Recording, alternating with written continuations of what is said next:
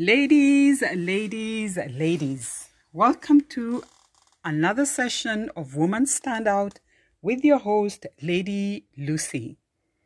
Today, I want us to go for some shopping. Usually, I generate a shopping list before I leave the house, and I've been getting my son to do the same. With a list, as we know, the shopping becomes easier because when we get to the mall, we know exactly where we are going. First to shop A, then to shop B, and then finally to shop C before we exit the mall peacefully. Recently, though, I decided to go to the mall with no shopping list, you can imagine. The reason being, as I thought to myself, we are only going into one shop and that is it. While inside the shop and with no list, my shopaholic self emerged unannounced. This is the point when anything that glitters and looks beautiful, according to me, seems to call me by name and beckons for me to purchase it. On this particular day, among such items was a set of silver clip looking, nicely packaged items.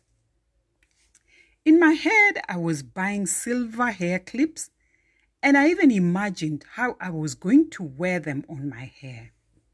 Frankly speaking, I did not read the content description as I always do. Fast forward, I get home unpack the shopping, and reach for my silver item. Shock on me. The bold inscription on the package read clearly Stainless steel clothes pins. As I sat there looking confused, my son was like, But, mom, you can still use them as hair clips, with a loud laugh in my head, I was like, really? Moving on swiftly, what lessons can we learn from this drama?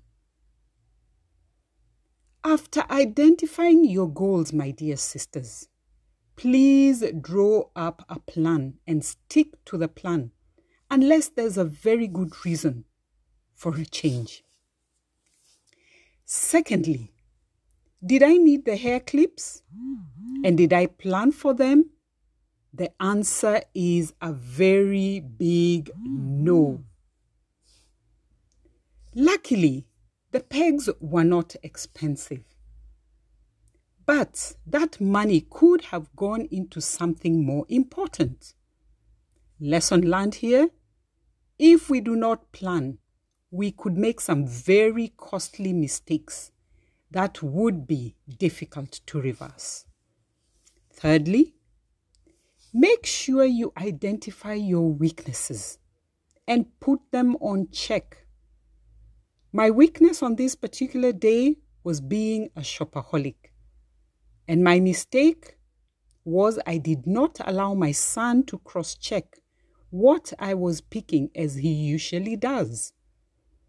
He would have asked questions at the right time, and I would not have landed in this confused situation.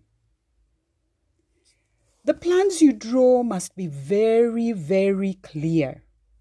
For example, if I had a list and knew I was picking only three items and that is it, then these cloth pegs would not be seated here staring at me today.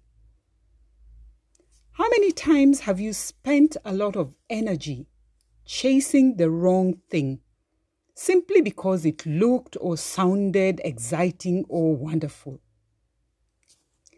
If it is not in the plan, leave it alone. I tell you, leave it alone. I have learned the hard way. Be consistent. I always have a shopping list but on that one day, when I fail to be consistent, then I end up with an invited stainless steel clothes pegs in my house. Ladies, I'm sure we all have some of those unplanned items in our houses, some of which we have never even used. If we had planned, we would have realized that we did not even need them in the first place. Last but not least, take a hundred percent responsibility for your actions. I cannot blame anyone for my actions on that particular day. And accepting the blame makes us more careful the next time. So, this week, my dear ladies, apart from your goals, I urge you to draw up a very clear plan of how you will draw closer to your goals.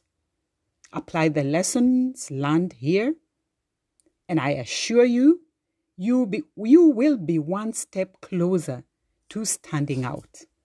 Thank you very much, and let us meet again next week.